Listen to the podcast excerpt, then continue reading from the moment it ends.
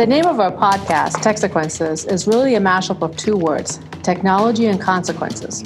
We are fascinated by the consequences, intended or unintended, of the internet and related technologies for the way we live, play, and work. We are your hosts, Leslie Daigle and Alexa Raad. We started our careers at the dawn of the internet and have been friends, colleagues, and comrades in arms for the better part of 20 years. In this podcast, we examine the impact internet related technologies have made or may make in our lives. My name is Alexa Raad. And I'm Leslie Daigle. Welcome to Techsequences. The Merriam Webster Dictionary defines a world war as a war which is engaged in by all or most of the principal nations of the world. The term is mostly reserved for the two major conflicts which dominated the 20th century World War I and II. The conflict in Ukraine, however, is redefining what a world war would look like, and it is decidedly different than what we had imagined. For one, this may well be the world's first hybrid war as the battlefield extends beyond the traditional air, sea, and land to digital space. And second, because the US and EU are fighting a proxy digital war via Ukraine with the world's most second powerful nuclear power, and the consequences are yet to be determined. Russian hackers have targeted Ukraine as far back as 2013 with attacks on information systems of government institutions and private enterprises. In 2017, Russia orchestrated the NotPetya malware on Ukrainian networks by exploiting a vulnerability in Microsoft's leading data management software.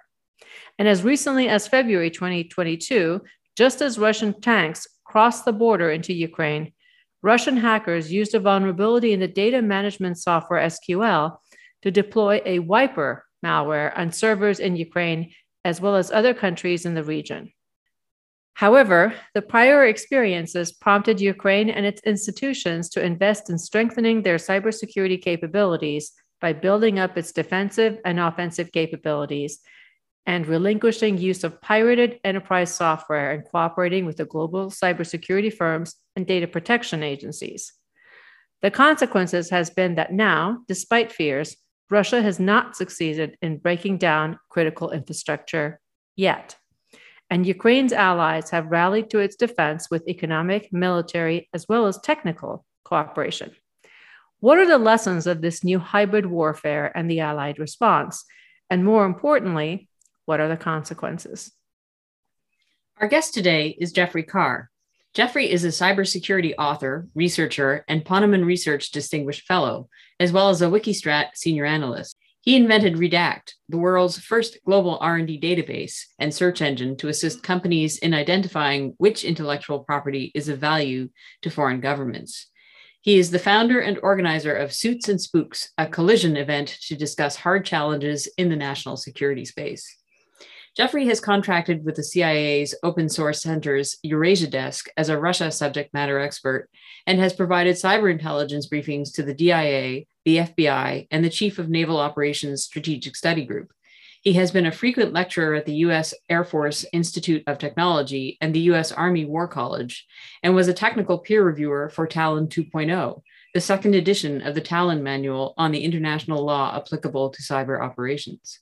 Jeffrey's book, Inside Cyber Warfare Mapping the Cyber Underworld, has been published in two editions by O'Reilly Media and continues to be used as a textbook in many university and military academy classrooms. Welcome, Jeffrey. Thank you. It's a pleasure to have been invited and, and to be here today. So, as Alexa mentioned in the opener, this may be the world's first hybrid war, and Ukraine's allies are fighting a proxy cyber war. Can you talk a bit about the significant steps allies have taken to help Ukraine's cyber defense?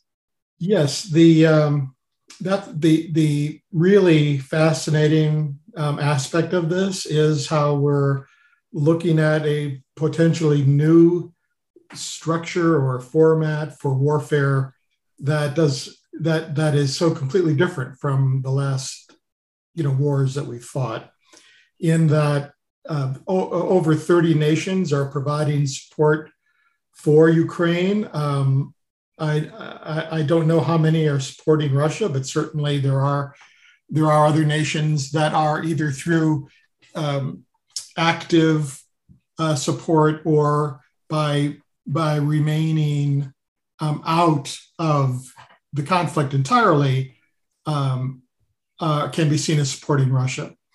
And so you've got this, you know, new scenario of a world war without um, all countries being present in the battle space itself.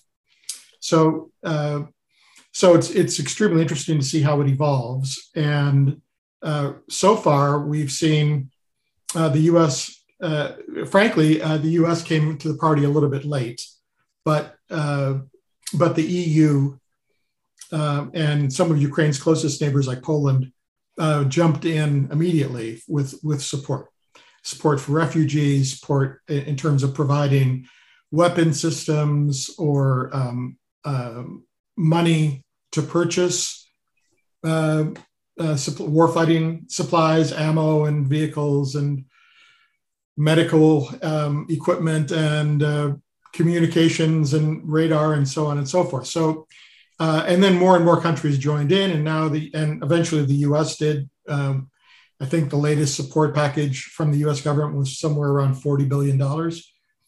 Um, this included extremely uh, sensitive um, uh, artillery, which Ukraine needed to promise uh, would not be used beyond its own borders, because uh, it had the capability of hitting Russian targets inside of Russia and so, the, the, you know, that consideration is one of one of the many um, sensitive areas that need to be addressed, you know, in this sort of proxy war, because um, you don't want to inadvertently uh, cross a red line for Russia, where it will go from a, you know, quote, special operation in Ukraine to a, a declared war, and um, and so far that has not been done. So thank goodness. Um, they all, we also don't want uh, you know Russia to feel like it is uh, being backed into a corner with no way out because of its nuclear capabilities and and frankly everyone isn't very nervous about what uh, Putin may or may not do. Since this entire fiasco is such a fiasco, you know, for Russia. But on the specifically on the cyber front, and I guess now that we're talking about, you know, cyber warfare and hybrid wars overall, we can talk about a cyber front. Um, what have other allies done done to help Ukraine um, in in the cyber part of the warfare? So, um, so there's a lot of aspects to that, and um, there there have been and uh, some companies that have publicized their assistance, like Microsoft. Um, they have been doing um, what what what uh, they have been basically helping Ukraine defend against uh, cyber attacks against its uh, against government networks and um, against their power grid. And there have been numerous um, smaller companies uh, that have offered similar services.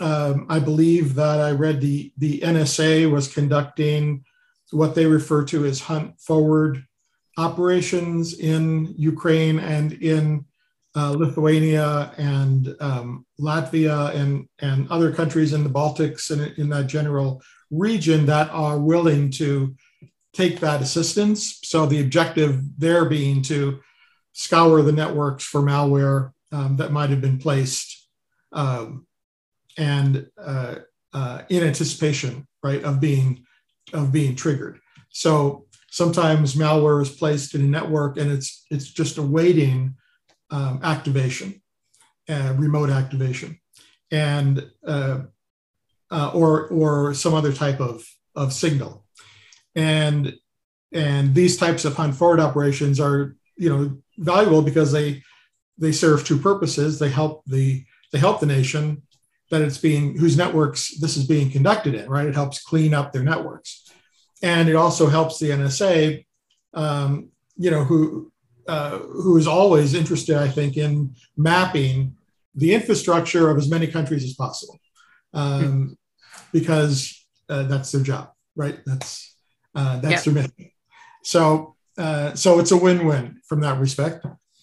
And then there's then there are companies that are, um, are have joined Ukraine's IT army so these may be companies or they may be individuals um, from outside of Ukraine, but the IT Army is a, uh, a defensive uh, volunteer force that helps uh, focuses on Ukraine's networks and um, and defending them against uh, cyber attacks coming from uh, Russia or anywhere else. The uh, there is also a, a different uh, sector that's part of the um, uh, main directorate of intelligence of the Ministry of Defense of Ukraine, which is abbreviated with the initials GUR. And they do offensive cyber operations. And they, uh, they receive expert assistance um, as well uh, in terms of configuring malware uh, with a with an offensive purpose. So it might be um, to extract valuable information. It might be um, to uh, conduct some type of audio or video surveillance, um, or it might be a, a, an act of sabotage. Um, so uh, obviously, the name offense sort of gives that away. Um, uh, and in some cases, uh, it, there, and I think these are the really interesting cases where uh, the offensive cyber unit is uh, working in conjunction with a special operations team uh, to, to do a combined cyber physical attack. And um, with the objective being, you know, to destroy um, uh, the, the laboratory, um, the factory, you know, whatever it might be, that's a legitimate target uh, during this during during this warfare.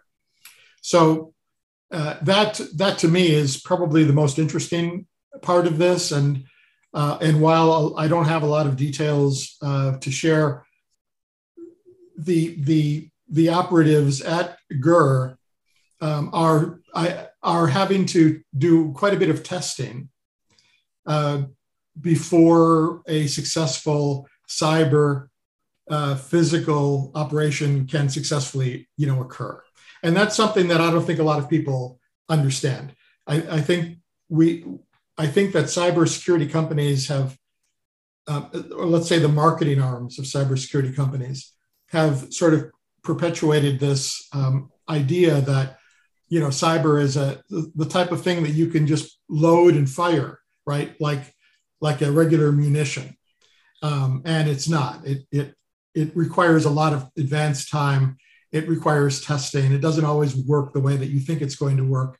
Um, so, and and this sort of takes takes us to a phenomenon that was that is still that still exists ever since February 24th, which was you know where the question where is the where is the cyber war at?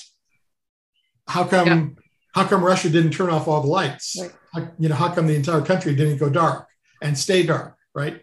Um, or some other calamity, some other cyber 9/11 the and it was a legitimate question because that has been the uh, that has been the scenario that has been sort of tossed around for many years.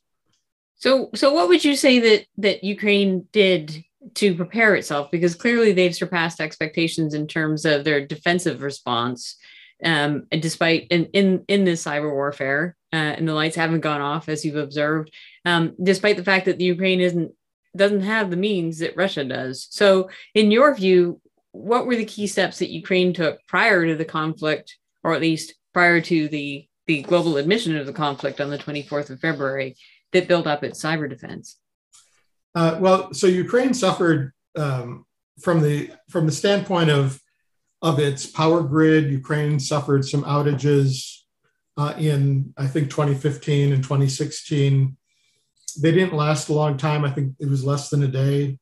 Um, it did have a wide effect, but again, it you know it, it wasn't it, it wasn't long term. But they did learn um, from that, and they did receive uh, the benefit of uh, of training um, and consulting from outside firms, uh, and and became very proficient at understanding how to segregate the network, how to defend the network, you know, what to look for.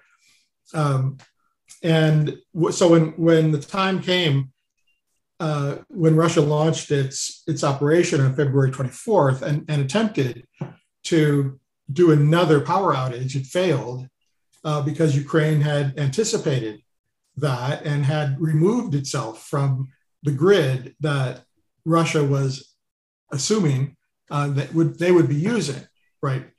Uh, so it, that had no effect. There, there was an outage with satellite communications. Um, that was a, a, you know, that was done uh, by a private company, um, Viasat, and uh, and that was successful. But fortunately, uh, Starlink um, stepped in and very quickly uh, provided a thousand or more um, satellite systems to Ukraine uh, that the U.S. government paid for, and uh, and those were extremely helpful. I can tell you that my contacts at uh, at the GUR told me they were extremely grateful uh, to Starlink because not only did it give did it give them the continued capability of conducting their offensive cyber attacks against Russia, but it was much much better bandwidth. Like they could do a whole lot more in any given hour um, because because of Starlink's superior uh, bandwidth, you know, than they had with their existing uh, uh, bandwidth, uh, uh, existing providers.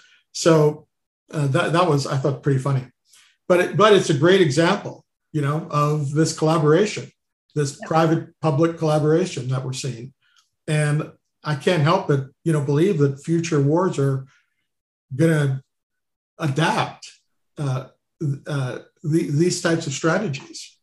I, and that brings me to, to my next question because we've seen against all odds, you know, Ukraine being a much smaller country, much more diminished circumstances than certainly Russia. And Russia had been hyped because of its capabilities, not only in cyber warfare, but also in propaganda. And what we've seen is that not only has Ukraine done a fine job in coordinating all of these allied responses, um, but it's also winning, uh, at least in terms of propaganda, certainly from where we're sitting. M- maybe it's different than if you, you were in Russia. Um, so this is a potentially, you know, a roadmap uh, it seems, for future conflicts. If this is a hybrid war, then this type of cooperation amongst allies seems to be a roadmap, um, you know, for future conflict. And you mentioned that it wasn't just governments working together, but it's also enterprises, enterprises offering support to Ukraine. Um, how how definitive of a impact do you think this has had, this public private partnership has had in coming and, in allowing Ukraine to defend itself so ably thus far? I, I would say that um, that it was, you know, it was uh a, a definitive, uh, it was a definitive ingredient to Ukraine's success to date. That without without all of that support, that it's possible that Putin's initial plan of a three day special operation and he'd wrap it up very quickly probably you know could have occurred. Um, but but uh, this you know had to have been had to have been just a miserable um, experience uh, uh, for for Russia. Um, and and so just like you know if you think back to the first Gulf War in, in 90, 1990, 91, whatever year that was, that it only lasted a few days. Operation and Desert Storm, you mean? Or Desert yeah. Storm. Yeah. And uh, and China s- supplied the weapons to Iraq, right? So China right. was observing this, thinking, "Great, this is great. We'll be able to have our weapons used against Americans, and you know we'll be able to judge how effective they are. And, and that'll help us in understanding where we need to go from here. So, so when Iraq lost like in a matter of days, and the and the superiority of America's uh, military was so obvious in terms of technology. Um, China launched an immediate initiative to upgrade its military, and uh, and completely changed, you know, how they conduct war, and because they were in that position of being able to, to observe, and that's the same position that the world is in, the U.S. and every other nation right now. We're able to observe Russia, who's been deemed a very, you know, mighty power, uh, number at least number two in the world, and and it's there. There are so many fails that nobody expected. What would have happened if if if they hadn't introduced the kinetic component of this? If they just started and, and led with a with an online offensive? I mean, I think I think a key part of getting all of that aid is the fact that people saw major superpower rolls into small country and says, "Yeah, we'll take that, thanks," um, and and says that's just not right in 2022. Uh, we think this is terrible, so let us let us help you out. But if they had right. Not been so obvious in in you know getting stuck in the mud, do you think that the reactions would have been different with a with a follow up question of you know are there other wars playing out right now that we don't even recognize? So uh, yeah, so so I think one of the other lessons about this is that cyber cyberspace is not its own warfighting domain. It, it's not really very good at, in terms of that. It's good for, it's wonderful, right, for stealing information or conducting espionage operations or industrial espionage between, you know, private companies or public companies. Um, it's wonderful for um, um, for for from a criminal's perspective. It's a wonderful way to make money. I mean, ransomware has been just uh, uh, like taking taking candy from a baby. So it has, you know, it, it, it can do a lot of things, but cannot fight a war. Um, and it what it can do is it can integrate. It can be integrated with the more the four primary domains of warfighting, right? Land, sea, air, and space. So, and that's its proper place I, I, I would say that's that's where we're headed. Uh, no longer, I, I think there's going to be a big um, push to eliminate cyber as a fifth warfighting domain and realize that bullets are always going to trump bytes. So let's use it in the most effective way. And, and I think what we're seeing is the most effective way is when it is a joint operation between cyber operators and special operations teams that are where the cyber lays the groundwork for a kinetic attack and shuts down the radar, opens, unlocks the gates, kills the video, and you have humans uh, going in and actually uh, doing the demolition or uh, conducting the raid. So um, so we'll we'll never see, in my opinion, never see a pure cyber war. And if Russia had attempted to sort of force Ukraine into giving it more territory simply by trying to um, conduct uh, cyber attacks against it, it, you know, it, it, it would have been a big deal, um, but it would not have achieved the purpose. So, given everything that's happened in Ukraine and how the Allies came and responded, public private partnership, this is in response to a conventional war, if you will, that added this hybrid element. Now, in the past couple of years, we've had to deal with Russia and other nation states, in fact, coming to our shores on digital warfare, conducting ransomware, um, you know, malware attacks, you name it. So, what are the lessons that we have learned from the way that we've cooperated here that can be applied to the kinds of hard to say, but you know, somewhat routine the attacks that we've now been witnessing from these nation states, you know, on a regular basis? Cyber cyber uh, cyber attacks retain the same problems that they that we had with them before the war as as as after or as during the war, right? So the so nothing really has changed about the inherent problems with cyber attacks. One is you can you can make an assumption about who's you know responsible, uh, but it's a lot easier to know who's responsible when they physically crossed your border than you know when they've attacked your network. There, so so there's there's still that sort of gray area that that will probably make it much more difficult to get worldwide support behind um, a, a, pure cyber attack because there's, right. there's always going to be that question unless you've got a video right of a guy in a russian uniform at his keyboard um, right. It, it, there's always going to be that that question mark whereas whereas the fsb crossing your border and you know killing you mean attribution is going to be a lot easier if they're physically in front of you crossing the border in tanks and with that and with attribution comes your you know your public support right right so right. so um, so i don't think that we're ever going to see cyber uh, achieve the same uh, ability to to pull in resources the way that a kinetic war can. And it doesn't nobody's going to die because of a cyber attack right? Well i mean is that true? It, and i mean CISA has been so concerned about the impact on critical infrastructure. So if you know the water source was poisoned, or you know uh, electrical uh, grid were shut were to be shut down, and therefore hospitals couldn't work. I mean, there are there are some damages that can be sustained by civilians in a cyber warfare, particularly if critical infrastructure is concerned. Now, you know, hacking a data breach for a large corporation uh, and airing its laundry, you know, perhaps not. That might be a reputational damage, right?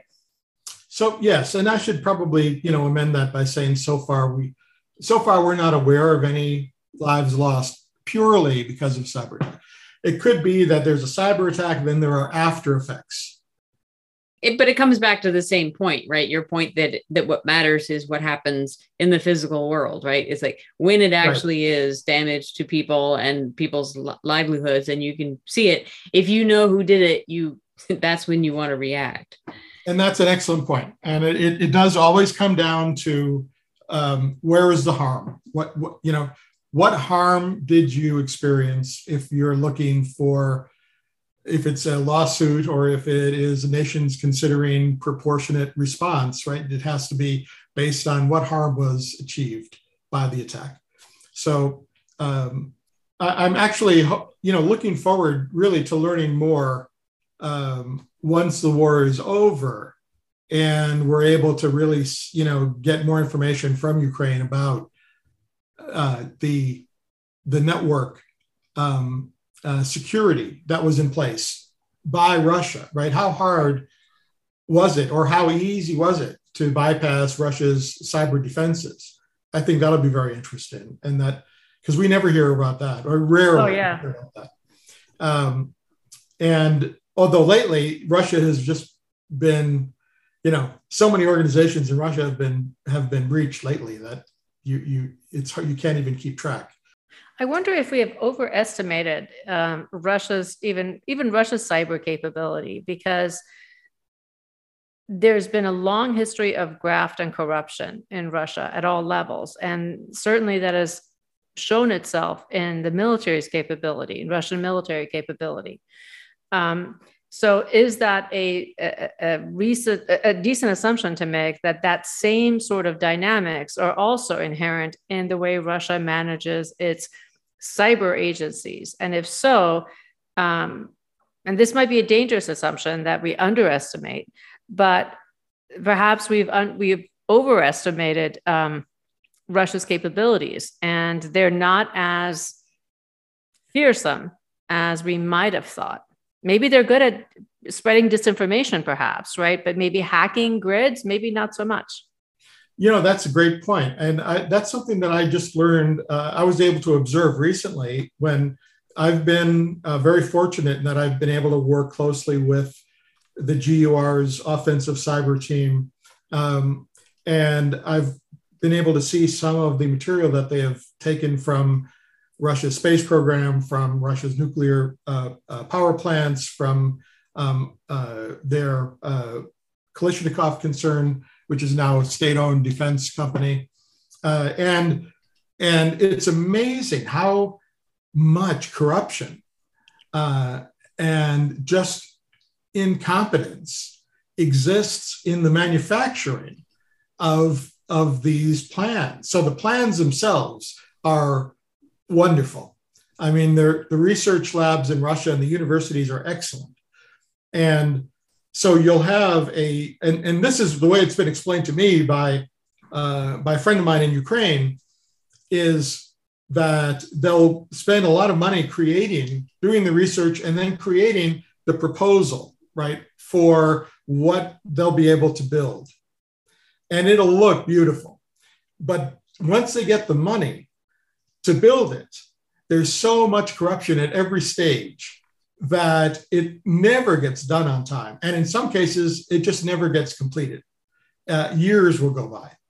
And I, I, saw that with their Mars program, with their with their lunar program, um, with uh, the the time frame for building a um, portable um, cyclotron in, mm. at, at, one of their nuclear power plants or, or research facilities. It's just uh, and so so sure you could I think you could extrapolate from that and say it's not unique, you know, to these particular industries. And this is just the climate uh, everybody is out for themselves and for how they how much money can they steal out of this government program. And russia is aware of it. I, I, you know there are there are serious consequences for for corruption. Yeah well, i guess there are consequences for corruption at all levels then. That's what oh that's yeah. what, yeah. Yeah at all levels of course. So in in SolarWinds that you know we experienced here within recent years and the SolarWinds campaign victimized both public and private sectors. Um, and and in the end it was a private sector that helped really provide a means to to shut it down. Microsoft unleashed its death star uh, on the Sol- SolarWinds hackers in response to the breach um, so are there lessons from that kind of public private partnership that we can we can apply to this conflict? Yes SolarWinds was a great example of a supply chain attack. So this is something that's actually uh, successfully being used against Russia right now by the uh, offensive cyber team at GRU. Uh, so they'll compromise, for example, uh, Russian banks you use a type of remote banking software. It's made by a company called, um, the initials are BIFIT. And 40% of Russia's banks, including the largest banks, use this software. So they compromised uh, that company, uh, Bifit, or however it's pronounced. And, and then they were able to send, uh, they were able to modify existing emails that were sent out from Bifit, authentically from Bifit to their banking customers. And insert malware in an appropriate document. It might be a PowerPoint, it might be a PDF, it might be a you know docx file, whatever it might be. And so the person on the other side is going to look at something that is 100% legitimate, uh, and but not be able to catch the the zero day that has been used to uh, uh, as the um, as the executable, and now they're they've just you know had the network owned by uh, Ukraine, and so the a similar situation occurred, you know, with SolarWinds. The the the uh, solution, I think, uh, and it's not it's not a good solution, um, but but it the the importance is uh, with a supply chain attack is to hold your vendors responsible for their own you know cybersecurity measures and the vendors need to be transparent about what they're seeing in the way of attacks or a presence on their network it, eh, because your little world is yeah. Your borders don't stop at the end of what you perceive to be your world it, it, it includes your vendors and their vendors um, and it's you can you know this leapfrog effect is is so powerful um, from from an adversary's point of view that you know, you you you you'll see companies fall victim to this and not even know it. I, I can promise you that there are U.S. companies right now that have no idea that um, hackers are inside their network because they have only and, and ever used um, you know legit vendor access to move around and not been caught uh, and they're being used uh, you know as stepping stones to attack other companies just like in the SolarWinds campaign so i would say that's a it's you know our discovery of that uh, unfortunately for the victims of course but uh, our discovery of it is a is an excellent blueprint, and I think it should be closely examined and and used as um, as evidence to uh, to to establish stronger client vendor relationships in when it comes to identifying security vulnerabilities and transparency uh, on their security um, posture. I think that the solar winds example is a great one because that's a lesson that you know everybody learned almost with a you know brick uh, like running into a brick wall. So it has, has had lasting impressions and it's still a great lesson. Um, now in this warfare what are some uh, some of the other consequences or lessons? Um, you know if you that you would want the audience to to take away from this you know maybe two or three consequences or lessons out of this war that you think are really salient for cyber warfare or cybersecurity going forward? I think one uh, one important takeaway for for um, businesses and governments is the importance of integrating cyber with your physical security mm. program. It shouldn't be its own department. Right. Uh, so we, we have, you know, you can see if you want to use Ukraine as the model, uh, you can the most effective campaigns launched by the Ukrainian government have been those that combine cyber with um, a kinetic uh, team or kinetic action. One example would be the drone, right? The drone example destroying the Russian ship. Is that what you mean? Yeah. Well, yes. So, as an example, so so uh, so so Ukrainian intelligence they were they were able to get inside of the Black Sea Fleet's communication servers at right. the very beginning of the war, like day one. And when the time came that uh, that they were going to hit the um, the Moscow uh, with uh, uh missiles, uh, Moscow being the missile cruiser uh, that had originally um, was made famous by the Snake Island incident, you know. Yeah that helped them identify the location, right? Because they were able to, to, to access Russian communications. The uh, and so an, another example is that uh, uh, without giving any uh, details yet, but other examples are that they were able to destroy um, we- uh, weapons caches, right? Uh, first by identifying their location through cyber means, and then by sending you know a team in. Almost cyber for reconnaissance purposes. Yeah. Yeah. Yeah. Because they they were able to to get inside of of um, so a, a, laptop that was captured from you know a, a, a unit uh, or through uh, other means of accessing communications through their their uh, uh satellite phones um, and and so it's a one-two punch, and that's so. So when you are in a private company and you have a a special a, a, a SOC, um, that you you should be integrating your cybersecurity with your chief security officer that's responsible for the um, industrial espionage and the physical security, you know, of your offices. It, and intellectual property. Integrated and, intellectual, intellectual property. Right. Yeah. Yeah. It all needs to be integrated. Um, and, and I think that that would be one uh, very important takeaway um, from what we're observing, you know, with, with, with this war.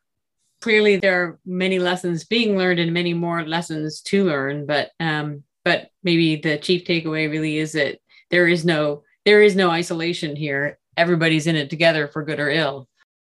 Well, thank you very much for joining us today. It's been a great discussion. Well, uh, thanks. Uh, you're, you know, talking about this actually helps sort of expand my own, you know, understanding of it. And you guys came up with some really good questions, and and I appreciate um, that you've given me uh, the time uh, to share my experience and my thoughts on it. It was our pleasure, Jeffrey. Thank you so much. Thank you. Thanks for listening to this Techsequences podcast. We are Leslie Daigle and Alexa Raad. You can reach us by email, techsequences at techsequences.org. We'd love to hear from you to know what you thought about this episode or ideas for future episodes. Techsequences. Follow us on Twitter and Facebook and subscribe through your favorite podcasting service.